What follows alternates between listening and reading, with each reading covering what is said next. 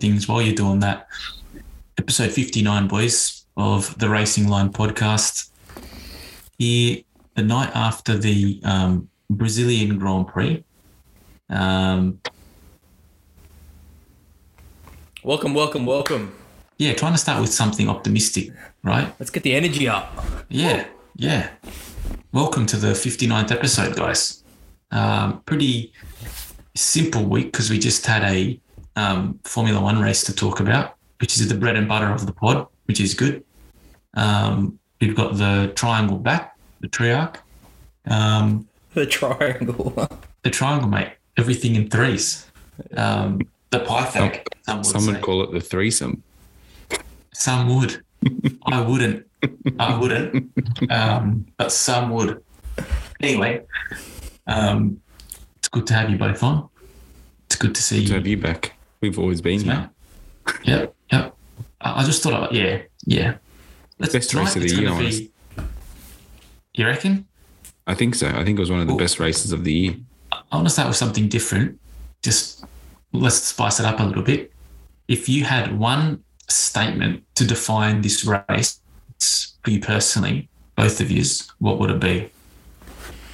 oh, This is a good way to start.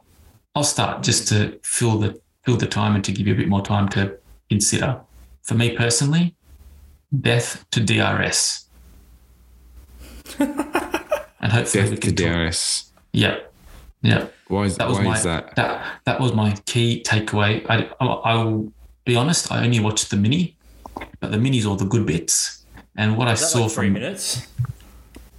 That's like 25 minutes. well, is, Oh, was it? oh, this is what I did see though.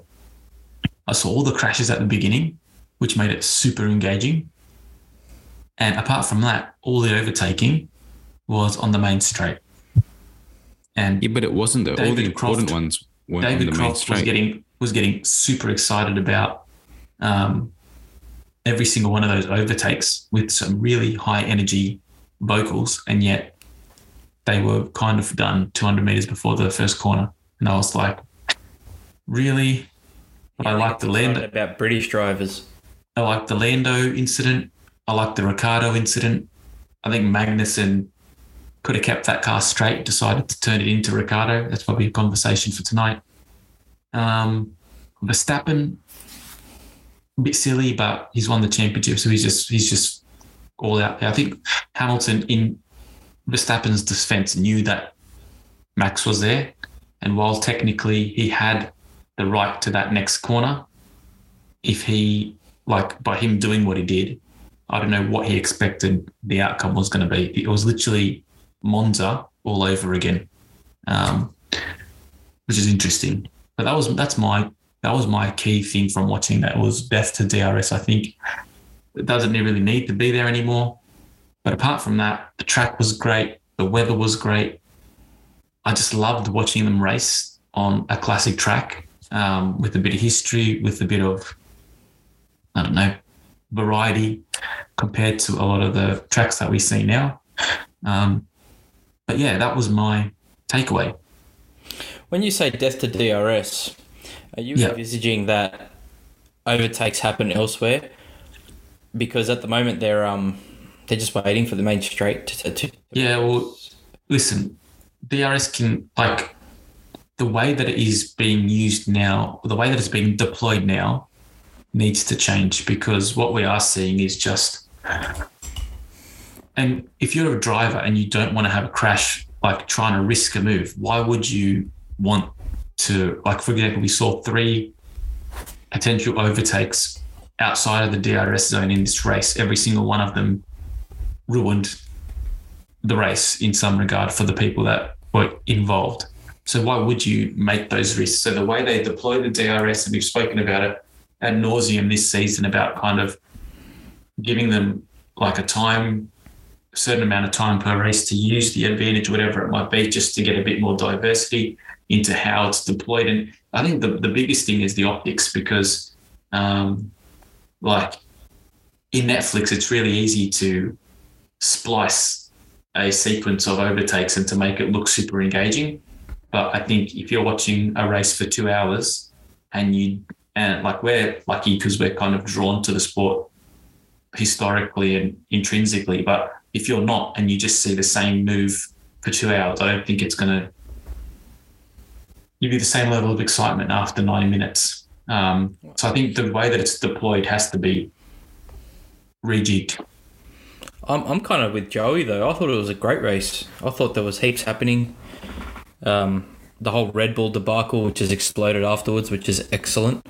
Um, You know the I know it was yesterday, but the Alonso and Ocon little inter-team battle, which was great. Like I think there's been some great racing this whole weekend, and it's not just um, DRS overtaking on the main straight, which I think admittedly there is a lot of that, but yeah, it's not just that. I think this weekend was the best, probably Formula One package we've seen all year in terms of the fact that we got the Haas on pole, which is amazing. You mm. know, that's what you want from qualifying. Mm. The sprint, the sprint race, then probably was the most engaging sprint race we've had mm-hmm. um, in terms of just overtaking, and then just the way that it it spiced up the starting order for the race, and then having a couple incidents at the start of the race. You mentioned Ocon and Alonso's thing. We also had Stroll and um, Vettel's thing in the sprint race, which was which was also quite interesting. Um, and then just I think as well the fact that the Mercedes was the best car this weekend. Um, and we could tell that well from from the sprint race I was I was surprised. Um, I'm happy that we had a sprint race though, because then my um my predictions for the actual race looked like I was a oracle. Um, Damas. Mate, I'm telling you, I feel like sometimes I'm the smartest guy in this group, but I just don't get the plaudits that I need. And when I What do make you these, mean? We, we, we But did you did you tell you did how you, wise did you see are. my predictions? Did you see my prediction? You picked No. all five, but Anthony didn't. You know- Anthony didn't see it. I said Russell to win, Hamilton comes Hamilton to come second, Sainz, and then um, what's his name, Charles, Verstappen. and Oh, then Charles. Verstappen fucked me up. But other than that, I was I was I was right on point. No one's ever got it like that in, in our predictions. I got it. I got. you got five out of five, but if Verstappen I've done a five for five team MotoGP. I'm sure. What was that, Harry? If Verstappen didn't be the dog that he was, you wouldn't have got five for five. Nah, he wouldn't have. That's the thing this weekend that I think I love the most. This weekend, it was clearly evident that um, the Mercedes was the best car this weekend. And I think Ferrari and Red Bull had a little bit of, you know, uh, give and take. I feel like Checo was sort of hung out to dry on his tyre strategy at the end of the race. I mean, it is what it is. Um, but um, for me, Mercedes gets a win. I've been I've been saying I think it's important that happens sometime before the end of the year. That's happened. That's really spiced things up in terms of the second place in the championship as well. Um, for me, I think this was the best weekend of um, Formula One this year, including the fact that there was a sprint race and it was a good sprint race. It was a good qualifying session and a great race as well yes, the, the, the DRS problem is a problem, and we've sort of discussed that at, ad nauseum on here, but it's not going to change this year. So, sort of putting that aside, I feel like this weekend was probably the best. Um, The issue is, like, I agree that there's a, there are some things that like have spiced up the weekend, right?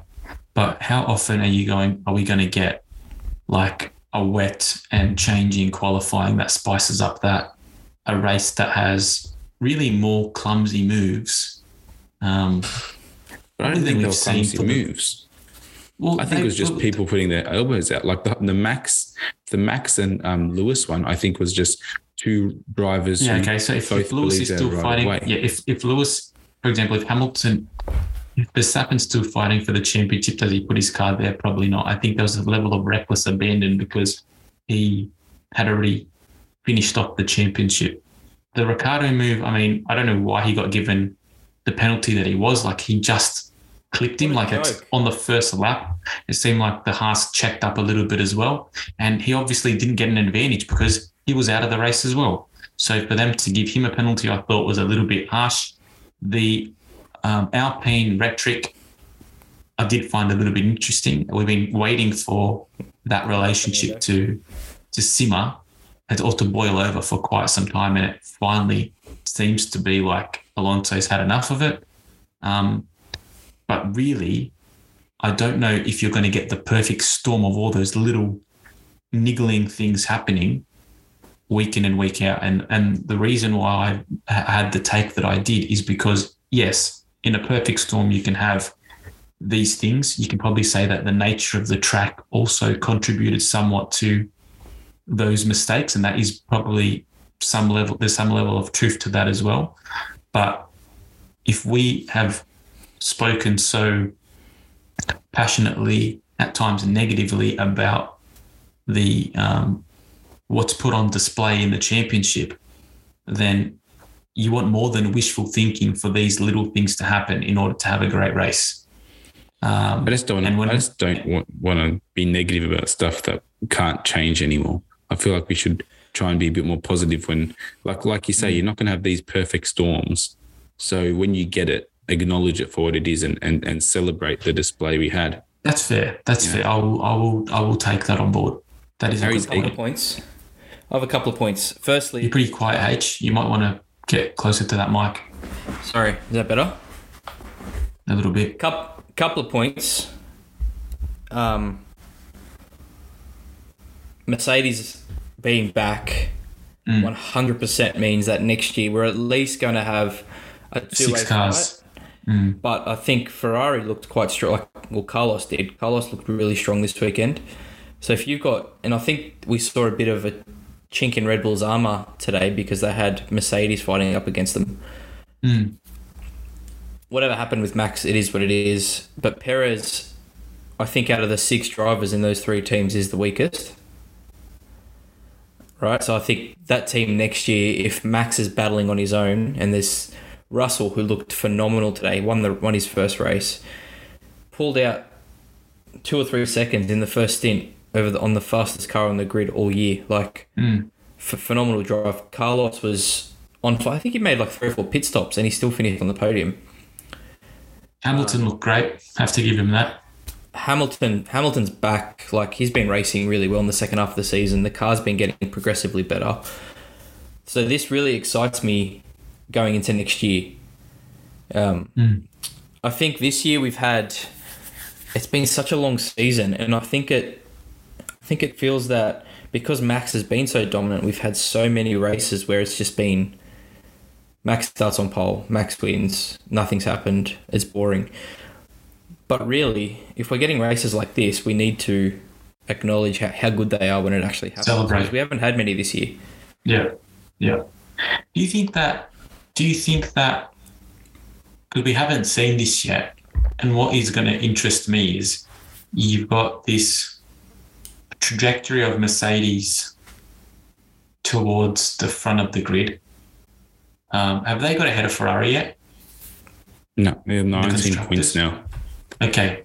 Now, if I was them, do you want to finish second and lose out on R and D hours in the in the wind tunnel, or do you want to finish third with this upward trajectory and get a little bit of a jump on Red Bull? Because if you're going from first to second, you, you're losing some level of hours to to first. But if you're finishing third, you're getting a significant increase in wind tunnel time compared to the team that finished first.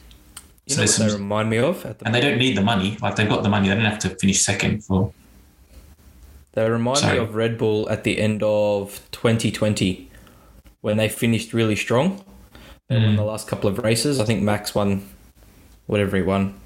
Probably was Brazil and Abu Dhabi or whatever. And they went into preseason on an upward trajectory and they came out at the start of last season and were on fire. And I'm hoping that's where Mercedes is heading. We know as an organisation, they're probably the best on the grid at the end of the day um, over the last 10 years. So, Mm. yeah, I- I'm really optimistic moving into next season.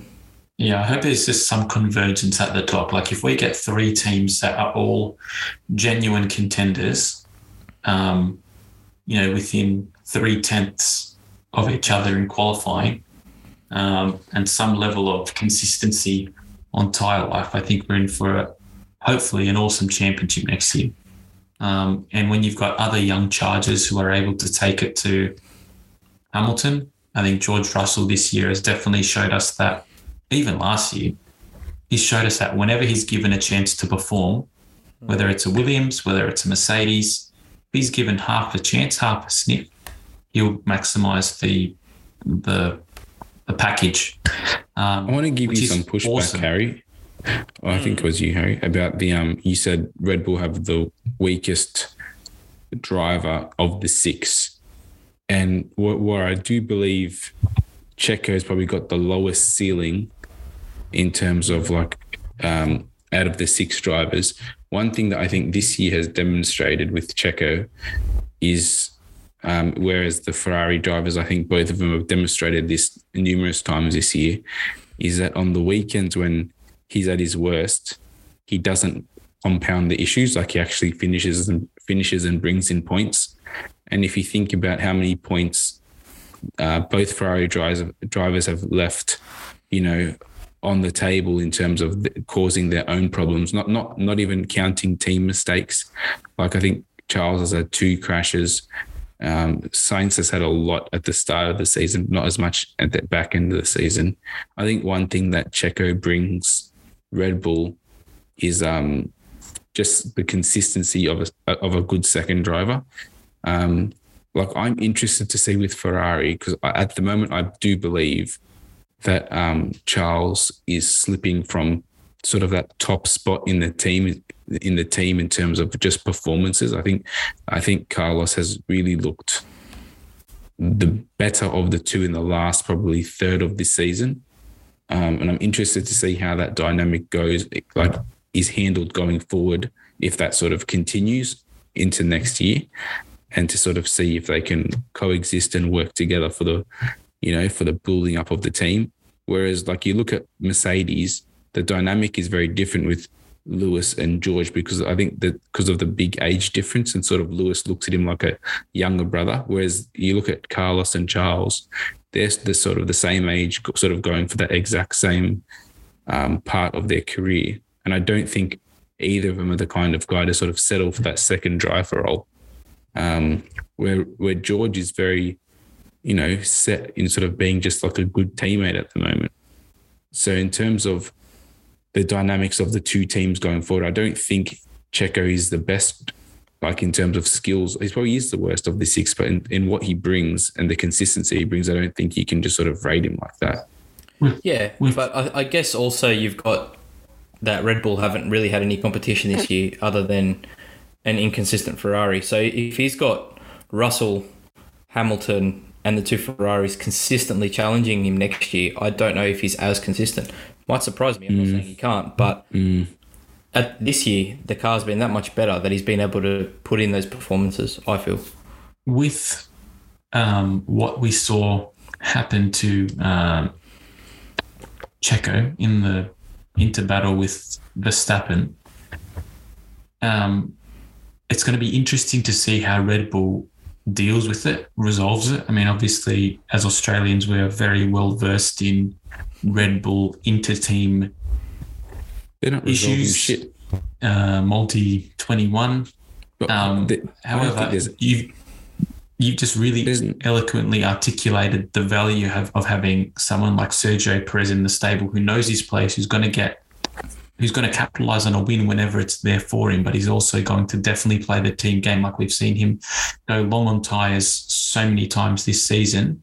Um, to have a counter strategy to put pressure on the Ferraris, doing everything he can really to be a good player, and then obviously when the opportunity comes for him to win the race or to make something of the race, he's able to capitalize on those moments with what Verstappen or with how Verstappen treated him this week. Does Red Bull have to somewhat re- remind Verstappen that it's a team game for No. fear that for fear that move well, for fear that next season, if it was to happen again, Checo might not be so compliant with letting him go or being a content second fiddle? Uh, or might he No. just try to say, screw you, this is retaliation from Brazil? If if Checo knows his place, and I think he does, and I think and I think Red Bull is going to do nothing to be honest, because there's a, a clear two-time world champion and then sort of journeyman driver in their stable. There's a massive difference between the two drivers.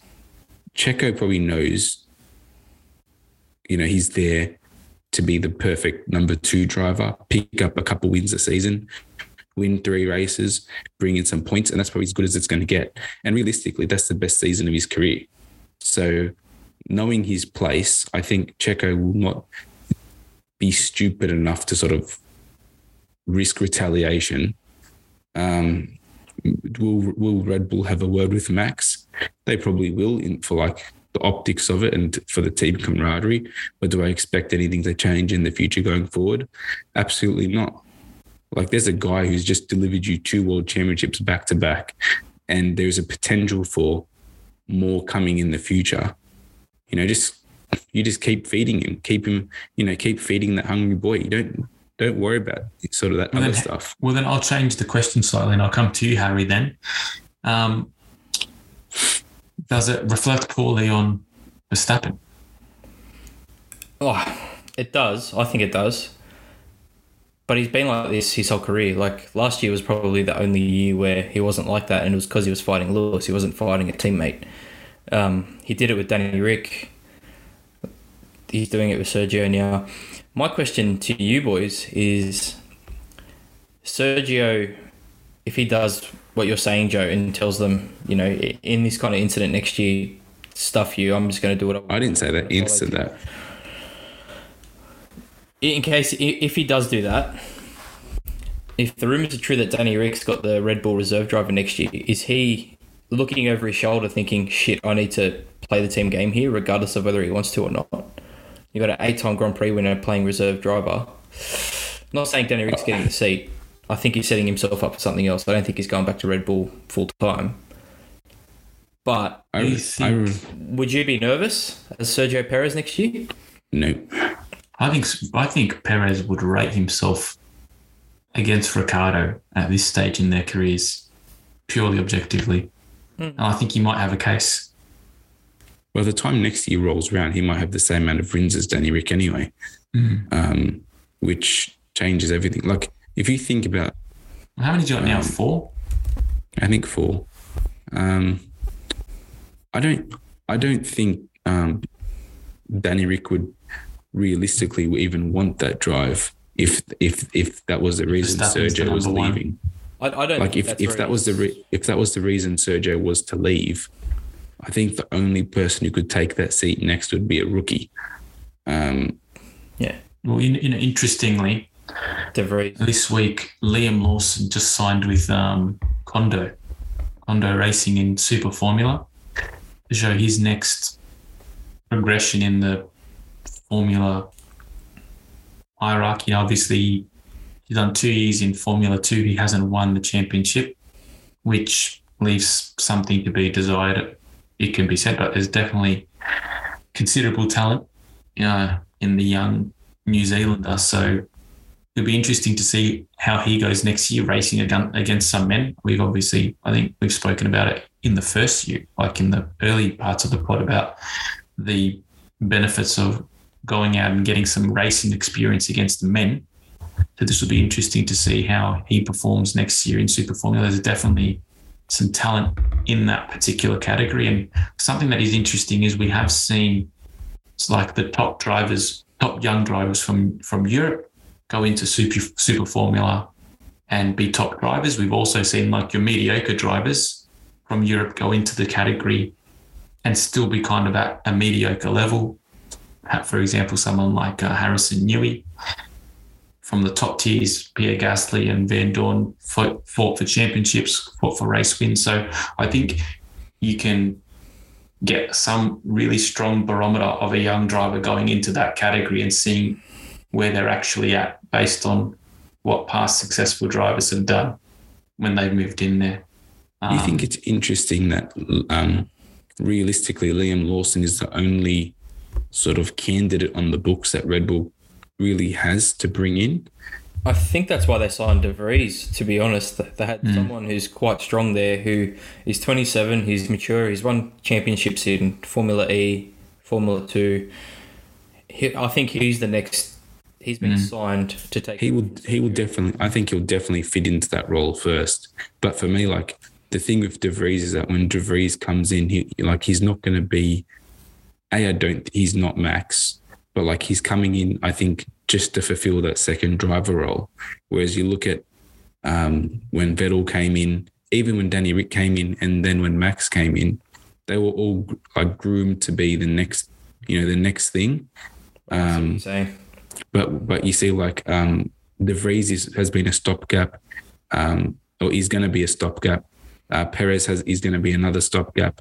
Um, obviously, Albon and, and Gasly it didn't really work out, and they've both flown the coop. But Liam Lawson is sort of the is the only one really I can. He's the think of when- prodigy.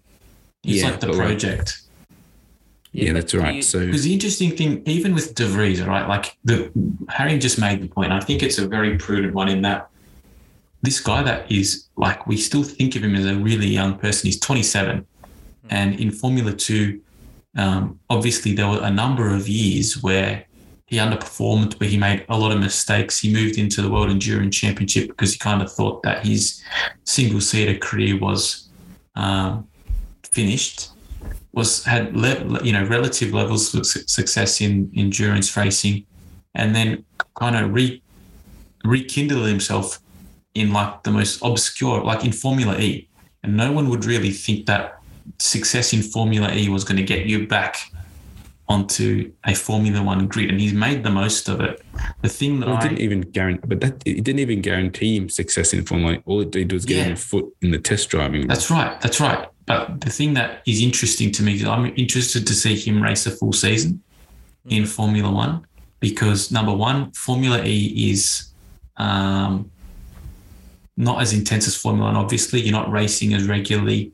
He was definitely racing in the most successful team. Um, but I'll be interested to see how he puts a season together based on his Formula Two uh, struggles with consistency. So it'll be interesting to see if he's matured, if he's kind of got past that adolescent racer stage and is a little bit more mature. Um, but it's going to be interesting. I think even from Red Bull's perspective, I think that's why they've they've obviously got him because he's got the more maturity than Lawson. He's got a bit more age on him as well. But I wouldn't be surprised if he underwhelms next year at Toro Rosso that he is superseded um, by the project because but then- there's just then- so much more potential. Here's the other thing about Toro Rosso. so oh, AlphaTauri. So AlphaTauri next year has Liam Lawson, who not Liam Lawson has um, Tsunoda. has Yuki and it has De Vries, right? If if I was being honest, I think this year has been, especially the second half of the year, has been such a disappointment for from from Yuki that yeah, I think he's there next year, but I would not be surprised if he even he doesn't even survive the whole of next year. Like you think about it as well, like he's realistically he's he was brought into the team to sort of be the Japan yeah, because of Honda and the Japanese connection, which no longer exists if you think about it logically. Like it's now Red Bull powertrains. Mm. Um, so like there there is no sort of like binding um, loyalty to him anymore. Uh, and I do think that if if this if next year starts how this year is ending for him, and and if you listen to him after qualifying, after races, it's a lot of um, sort of just pessimism and excuses, which is understandable with the results he's getting. But um, like there was there was always been a maturity problem with him, and I don't know if maybe it's he's still not mature enough to um, to either grasp the moment, or maybe he's just like there was a realistic point that he was he got to Formula One within the quickest amount of races ever. If there's just a lack of um, I, can I throw you another question about Red Bull? mm, So in the early um, 2000s, we saw Vettel come through the system. We saw Ricciardo come through the system. We saw Max Verstappen come through the system. Who else came through the system? John Eric Vergne. Eric Vergne. Uh, Yeah, there was one Buemi. more. Sebastian who was, Buemi. They- Ricciardo's, who was Ricciardo's teammate at Toro? First was Vergne. Vergne and Ben Buemi. But like, That's it. yeah, so you had five. You had five drivers that came into Formula One with. You can debate their their their eventual success, but they were all very strong candidates, right? And the, and they had Carlos. arguments. Carlos Sainz arguments could be made that at the time they were some of the leading juniors of that particular era. and if you see what they've done after leaving Yeah, F1, they're they- champions they in want other to have left fields. all world champions in other things. that, being, so for example, they have dominated Formula E, they've dominated WEC, They've, there's some that have dominated Formula One. Like they, they were picking awesome drivers time and time again. In the more recent years, right, even those drivers that they're picking aren't winning in Formula Two. I mean, they've got Daruvala, they've had Juri Vips, they've had um, Liam Lawson. Now, Liam Lawson did win, should have won DTM, but hasn't been as successful in Formula Two. He didn't win Formula Three. He hasn't won Formula Two. Um, who's the other one that came through with them that I'm missing out on? Anyway, the point I'm trying to make is even Red Bull isn't picking the or doesn't have the best drivers in the feeder category anymore. They're coming through Prema. We've had we've seen Mike, um, Michael um, Mike Schumacher. We've obviously saw Piastri. Jack Doohan's having a good go. Um, Felipe Drugovich, who was Russell. literally in his la- was in his last leg in Formula One. George Russell, so ART and more particularly Prema have been dominating that category now. And obviously, Drugovich won this year out of nowhere um, because there's so much inconsistency everywhere else, some would say. So even for Red Bull, we can say they don't have the feeder system working for them right now. But even those people that they're picking, and I understand they got rid of Juri Vips, but he was probably, um, I think, the brightest light in that stable. He definitely Um, was. So, the, like the infrastructure there that they've put in place isn't working for them right now, which is obviously manifesting itself in Formula One with the drivers that they're keeping there, whether it be Tsunoda or those people that they've been promoting, you know, before their time. Uh, and it's been going on for half a decade now. I think Red Bull's biggest problem is that. Sorry, you go H, and I'll go No, after. go, go. Go, go. I think Red Bull's biggest problem is that when they had all this success, there wasn't any other sort of feeder establishments involved. They were sort of the only one and they were leading the way. And then you look at it now, every team pretty much has built alliances. Like Williams has a feeder team for crying out loud in, in F3 and F2. You have sort of Mercedes, Ferrari. And the thing, if you think about um, Red Bull in particular, they probably have the least space to fit their drivers now. Because you look at a team like Mercedes, they can go, they can put um, drivers in F1, they can put drivers in um, Formula E. You know, you can put a couple in reserve driving roles. Yeah, they have the um, three feeder teams on the grid. Red Bull have one feeder team. They had to sort of buy a, a DTM, fund a DTM team to put drivers in there.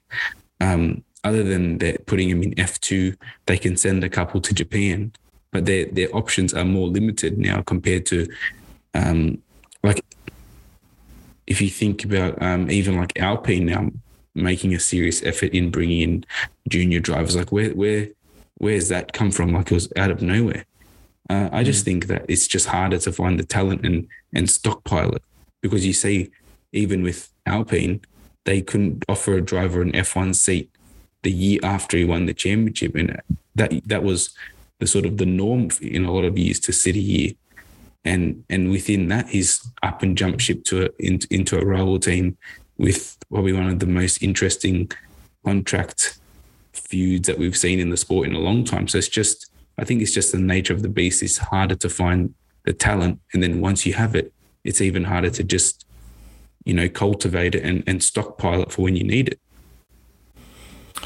I was listening to Beyond the Grid, um, the Christian Horner interview, and he- said the judgment has been a bit off when it comes to signing young drivers because they had the opportunity to sign Oscar. Obviously, they got the Mark Webber connection, and they didn't think he was worthy of being in the Red Bull Academy. Um, so you know, there's something that could be said for what Helmut's doing, and all of all of their energy is going right into Max at the moment. But there's also, I think Yuki was saved this year because Red Bull, I, I think, had they knew Alpine was coming for Pierre. And why would you want to go into next season with two brand new drivers? So you keep you keep one in there for another year while the other one's learning, and then like you said, Joe, I think Yuki's done at the end of next year if he continues on the Well, the thing that is crazy is Alpine's second last in the championship. There's no real, there's no real reason not to bring in. I think two new drivers next year. Like that, that for me is the crazy fact.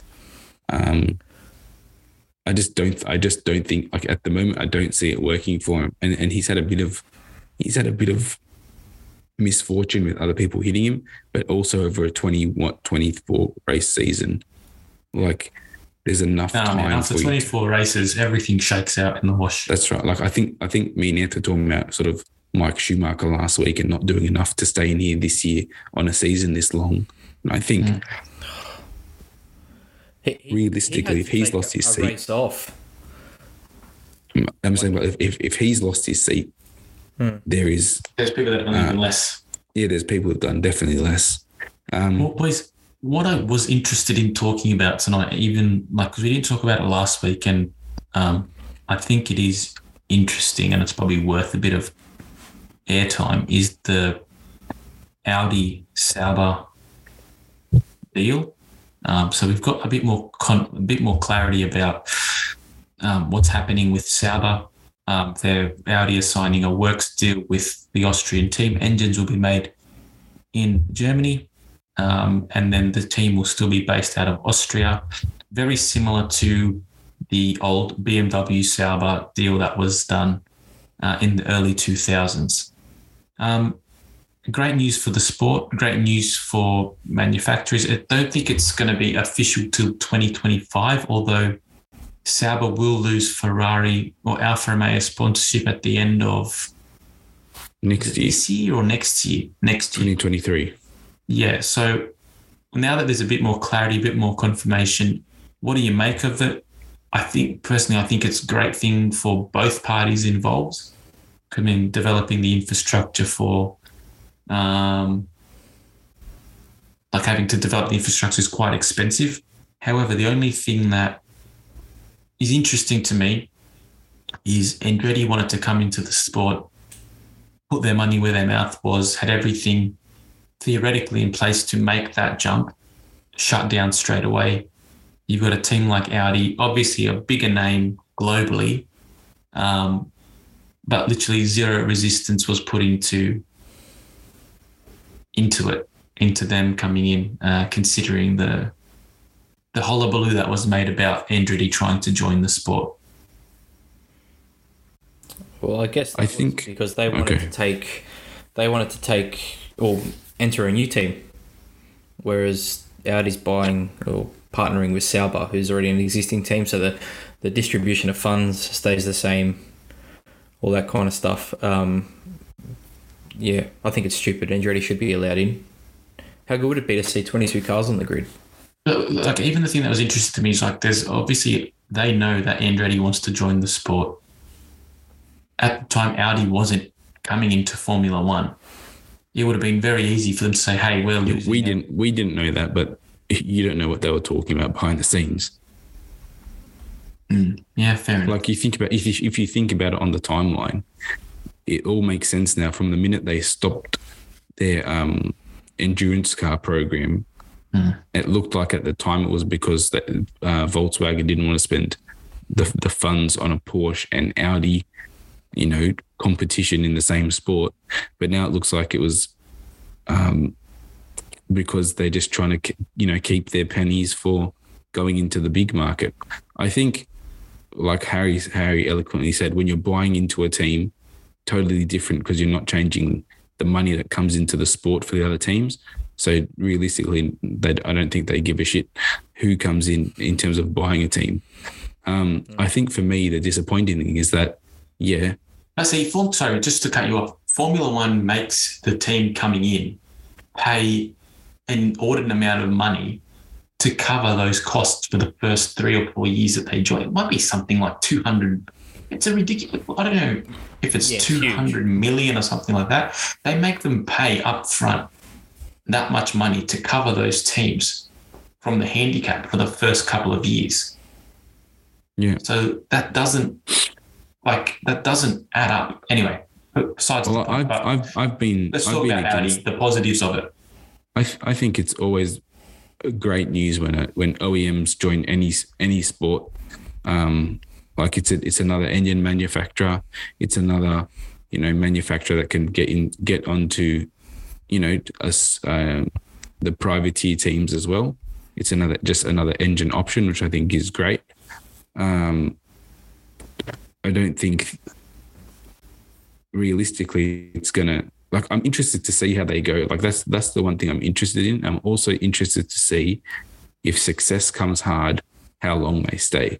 Like they're the Mm. they're they're my main questions because Formula Formula One, I don't think for, for like Audi doesn't really have a history in Formula One to stay and stick it out if it doesn't go well. Like it's not like uh, Honda or Ferrari, um, where we know where the sport is sort of steeped in your history. Even Renault, like Audi, well, I don't think. I don't- Mm.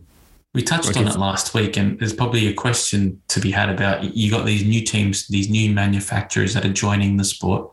There's a level of prestige with the sport, there's a level of excitement about joining it.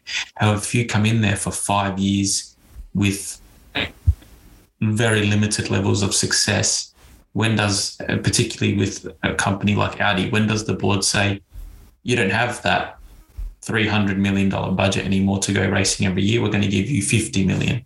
And then all of a sudden, racing in Formula One doesn't seem so doable anymore. And then you look at kind of what WEC has done to limit costs, and it makes it a lot more of a simple transition from, you know, that into this. So I guess if you if they you need at- success.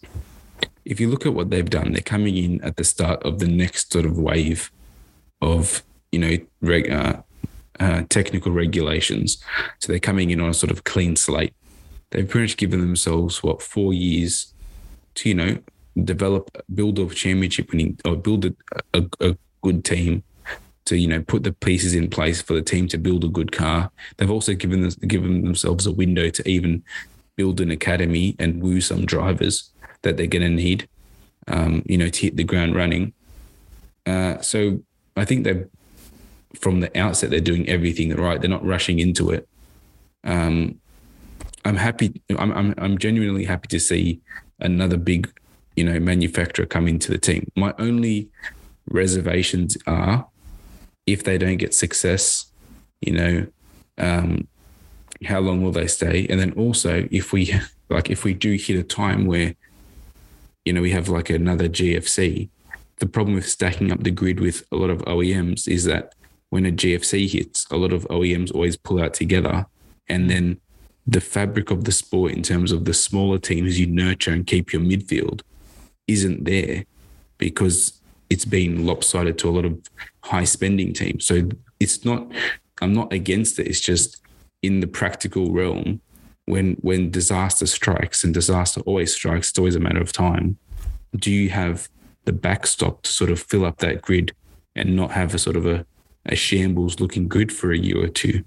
Like that's where the The reservation make- HRT, Caterham, that's why like when you have a 24 when you have a 24 car grid you can then drop to 20 for what's been what eight years now? But when you have a 20 car grid and you lose an OEM or two and you like at, at the same time you have to then pick up a lot of cars quickly to actually put on the show that you're you're putting on because you know it's very hard to put a Formula One team together.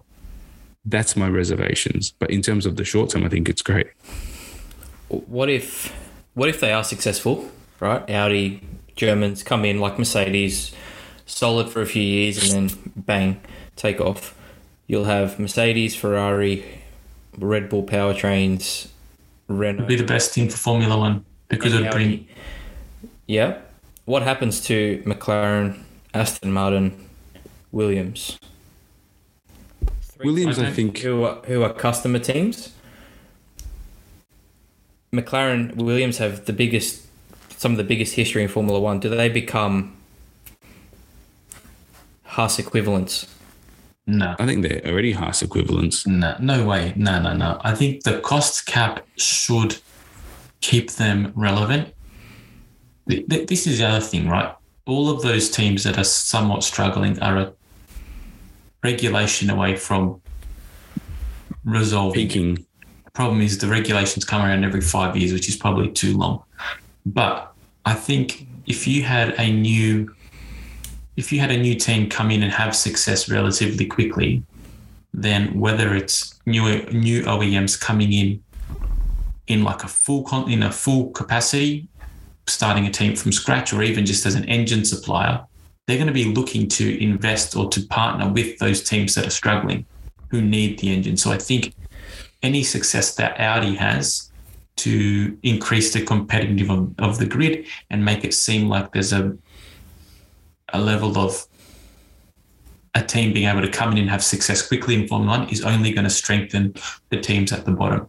They're coming in to the sport with Alfa Romeo, who hasn't done a whole lot with the Sauber hasn't done a whole lot in the last five years. So if they're able to bring up a team that's lower in the field, I think you find other manufacturers or even just engine suppliers who'd be willing to do the same thing.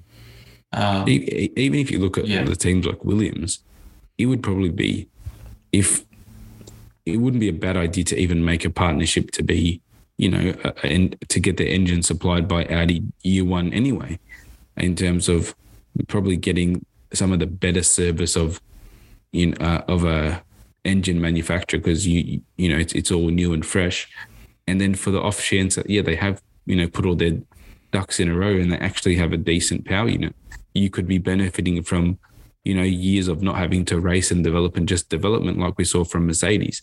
So I think it the them smaller teams, yeah, it is getting harder with more OEMs, but you build you can also build your own luck and sort of chart your own course. Uh, and it's like you see the first, like last year how or even the start of this year how Haas pretty much went from dead last to a, a relatively competitive car or the um, beginning of the last generation where Williams went from back markers to consistently top six running cars just from having the right engine in their car. So there's always opportunities to rise up the grid. I think it's it's the hard part is maintaining that success.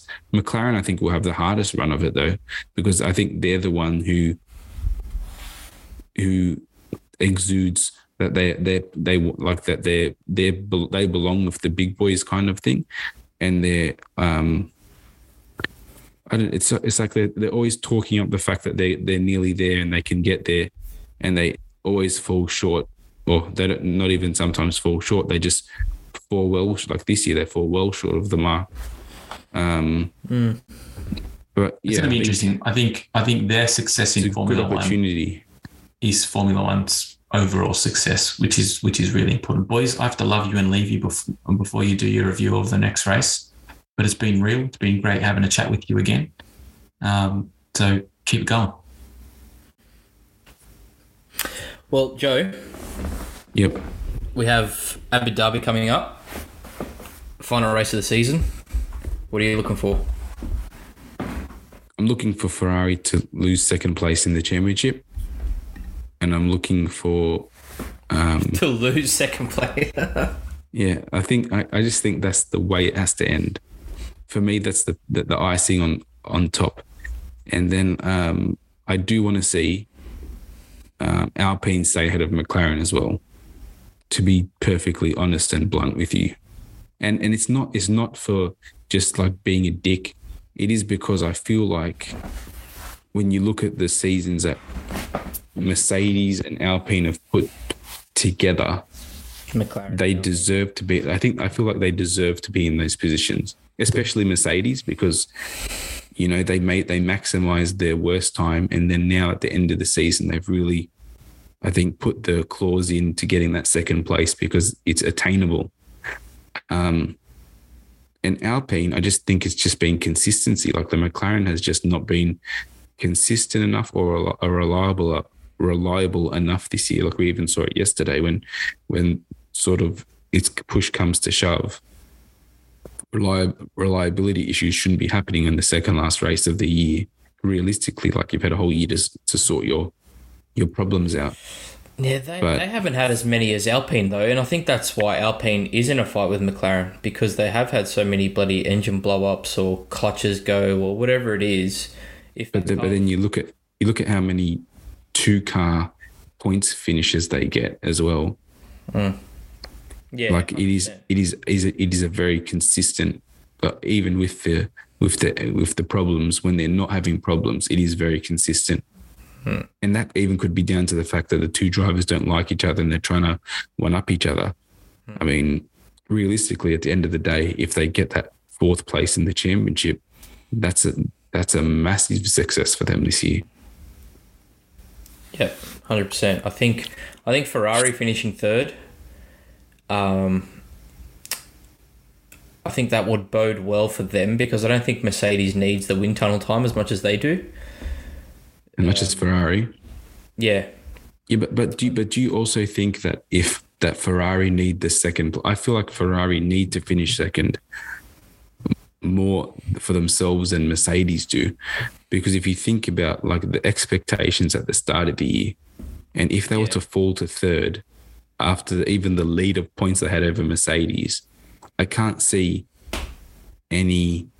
Um, I can't see them that benefiting the teams in terms of morale or even just the way they go forward. Like that would just be, I think, the big like just too much of a failure for them. yeah. Like I agree after their start for sure, but I think they need to sort out their degradation issues, and I think that kind of stuff could be solved. Look, I'm no engineer, but with more wind tunnel.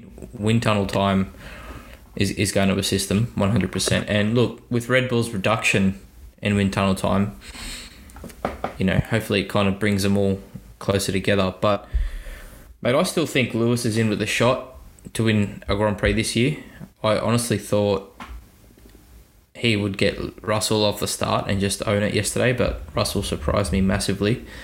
Um, but yeah, I think Lewis is in that type of form. Mercedes are going upwards, and I really think he always says he doesn't care about records, but I really think he wants to keep this record of winning a, a, a race in every season he's been in. Oh, 100%. Hard. 100%. I wouldn't even be surprised if they somehow engineered it for him. Hmm. You know, Honestly, I mean, I would have done that today. yeah, but I don't think you can. I don't think you can engineer one of your other drivers out of a win who's never won before. But I, I feel like Yeah, like in the right circumstances, they they might even um, engineer it for him, and I wouldn't I wouldn't be opposed to it because I feel like he deserves a win this year, just like I felt George deserved a win this year. Um, I mean, I think I think it's it's just good that we've we've seen Mercedes, you know, deliver this year, just for just for the expectations for next year for us and for themselves. Um, because you know we were robbed this year of having a three way fight, and I just want to see that next year. I really do. Yeah, same. And I think um, I think Alpine will close out the fourth place. Well, they look relatively even points wise now. They're they're quite comfortable. Um, The double DNF today. Yeah, Yeah, like, I, yeah, I, unless Lando is going to score a, f- they need, they'd probably need to get Lando to get a fifth or a fourth, and Danny Ric to get like the, the position after him just to close it out.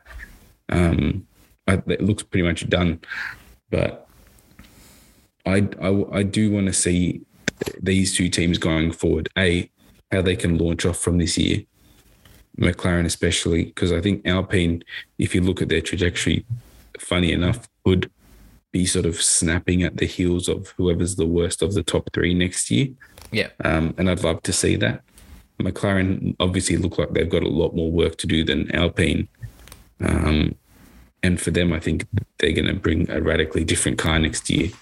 So they could probably develop, uh, um, benefit from the extra wind time, wind tunnel time they're going to get over Alpine as well over the break. So it's not a, the be all and end all, but no, when you look at teams like McLaren and Alpine, I think for them the prize money might, you know, matter a little bit more.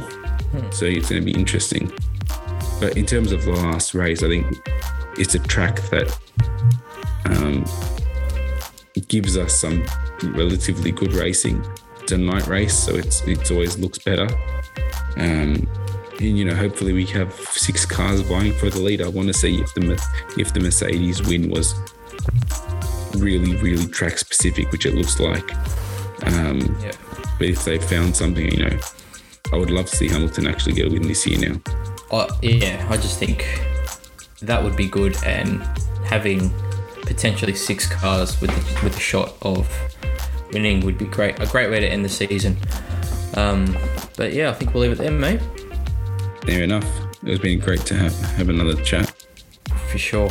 Um, everyone, thanks for thanks for joining us. Make sure you like, subscribe, all that kind of thing. Joey spends a lot of time throwing those videos up, so you know, hit like on the page on the on the YouTube page and get those views happening. But um, Joey, thanks for jumping on, mate, and it's been good. Thanks, Jim. Till next week. See ya.